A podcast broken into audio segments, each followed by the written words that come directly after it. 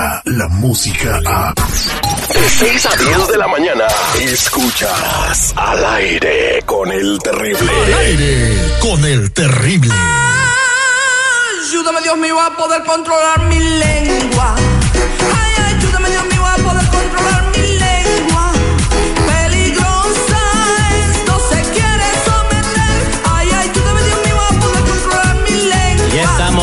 Regreso al aire con el terrible, con la hija de Nazón Joaquín García, el pastor que está detenido en California. Esta es la canción que cantaba la iglesia. ella.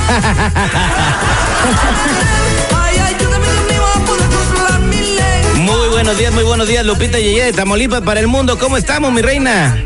Muy buenos días, Terry. Buenos días, seguridad. Y buenos días, Mr. Premio. Buenos días a toda la gente que está escuchando al aire con el terrible. Oye, corazón de melón, pues platícame, ¿qué tienes en tu maleta de mitotes? Pero parece que siguen los chismes de con la vecindad del Chavo del Ocho, ¿no? Sí, fíjate que te vengo a platicar un chismesazo de tus tías, tus abuelitas, María Antonieta de las Nieves y Florinda Mesa. Que bueno, pues, am, María Antonieta de Nieves de repente ya anda haciendo como que varios comentarios y luego Florinda Mesa no se queda atrás y saca otro y contestan. Pues es un problema de ellas, ¿no? Que problemillas que ya traen, de comadres. Pues ahora María Antonieta dio una exclusiva platicó algo para una entrevista, algo que nadie sabía, un chisme inédito de Roberto Gómez Bolaños. Y bien, pues ella dice que dos semanas antes de comenzar su relación con quien fuera su esposa, ese Chespirito estuvo enamorado de una mujer que tenía 20 años, pero que esta mujer la rechazó y por eso fue que se terminó casando con Florinda Mesa.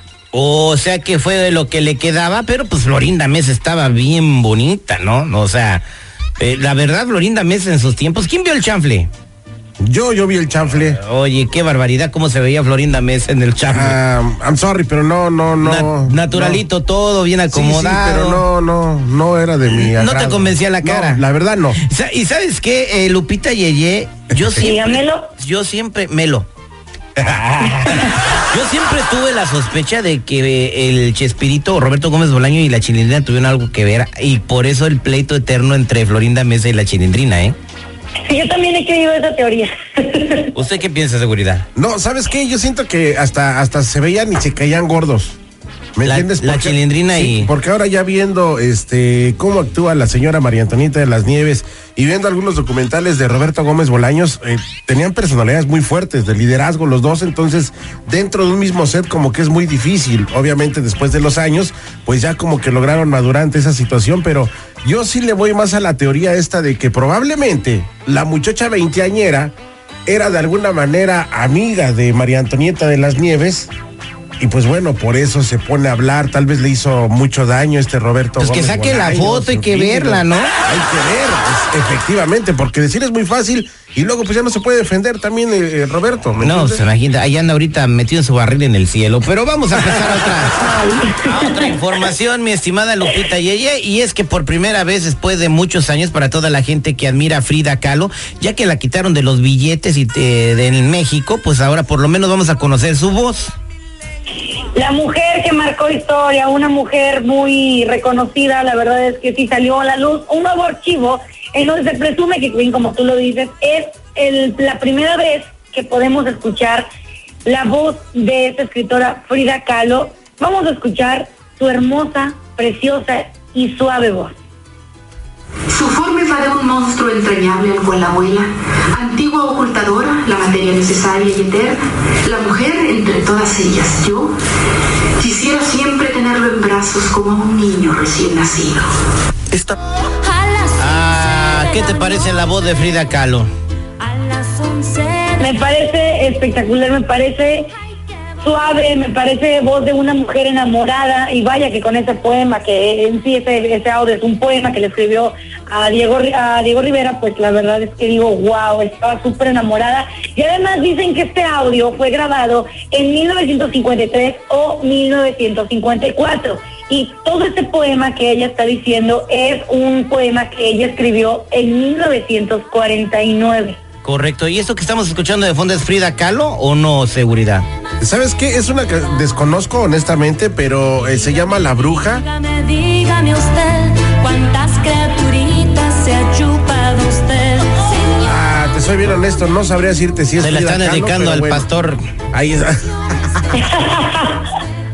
Se Ah. llama La Bruja, eh, dice Frida Kahlo, canción La Bruja. Ah, Entonces esta sería Frida Kahlo. Bueno, en fin, pues para la gente que tenía curiosidad de conocer a Frida Kahlo, pues eh, ahí está la voz de Frida Kahlo. Oye, fíjate, hace rato decía Mr. Premio algo de que, pues bueno, ahora las actrices ya van a tener una guía de cómo era la voz de Frida Kahlo. Ándale. Eh, probablemente no viste la película que protagonizó eh, Salma Hayek, Sí, cómo no. en donde ah, Sí. eh, es Frida Kahlo, personifica, y habla prácticamente igual. Entonces se documentó en la Cineteca Nacional donde se sacaron sí, fragmentos de la voz. Sí, pues se prepara muy bien pues, esta Salma Hayek, que de hecho, pues por eso representó el A- papel a- muy bien. A mí me encantó Salma Sí. Hayek en la película. Desperado, donde sale con Antonio Ah, bueno, Banderas. es Ah, sí, bueno, claro. no, Eh, muy lejos de. Frida Creo que, Kahlo. creo que ha sido una de sus máximas interpretaciones en Sí. Hollywood, ¿eh? Era la Frida Kahlo, perdón, era la, la, la Salma Hayek que provocaba que muchas veces me encerrara en mi cuarto. Ay, No, ay, ay. Peleando con víboras y todo, ¿no? Cochinos. Oye, este, Lupita Este segmento de espectáculos eh, ya tiene patrocinador. eh, fue patrocinado por Cervezas La Víbora de Sonora, cerveza artesa- artesanal. Ah, pues que me venden una víbora. Oye, Lupita, de última hora nada más, y esto no tiene nada que ver con los espectáculos. eh, el joven secuestrado en México, Norberto Ronquillo, sí sabes la noticia, ¿verdad? Tú, tú también se Sí. tan familiares toda la- eh, un joven de 22 años, estudiante en, en una universidad mexicana muy, muy, este, pues, de la gente de Varo. Pues Claro. nosotros acá tenemos una teoría en el, en el estudio y platicábamos fuera del aire. Se nos hace que es alguien que lo conocía. Y pues detuvieron a un compa de Norberto Ronquillo que dicen que es el actor intelectual del secuestro.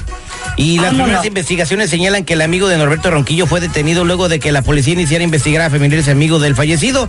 El imputado presuntamente señaló a la policía que él proporcionó información a los secuestradores para que fuera plagiado, eh, a cambio de que le dieran una lana. El arresto del presunto autor intelectual del secuestro se llevó a cabo la tarde del miércoles. El señalado se encuentra bajo investigación de la Procuraduría General de Justicia de la Ciudad de México y más adelante van a dar a conocer su identidad. Hay que tener muy mucho cuidado con Wow. nuestros compas, ¿eh? De hecho, ¿sabes Pues qué? Esos amigos, ¿para qué quiero enemigos? Lupita, Terry, ¿sabes qué? De hecho, hubo un reporte de la policía de hace como nueve años en el que decía que el prácticamente el 48% de los secuestros son porque los amigos o familiares de las víctimas colaboran de alguna manera con el, con el secuestro. De ahí viene este el origen de la película de Fireman de eh, Denzel, Denzel Washington, Washington, con, sale Carmen Carmen- con Salinas, Carmen Salinas. en donde se involucra personal de la casa y el papá de la muchachita en el secuestro. Bueno, pues ahí está. Wow. Cuidado con quién te juntas, Lupita Yeye. ¿Cómo te encontramos en las no, redes no, no. sociales? Oye, claro que sí, me pueden seguir para saber más chismes como estos a través de arroba la jefa 993, Facebook e Instagram para que se enteren de muchas cosas más mientras tanto sigan con Al aire con el terrible. Muchas gracias, Lupita. Descarga la música a. Escuchas al aire con el terrible. De 6 a 10 de la mañana.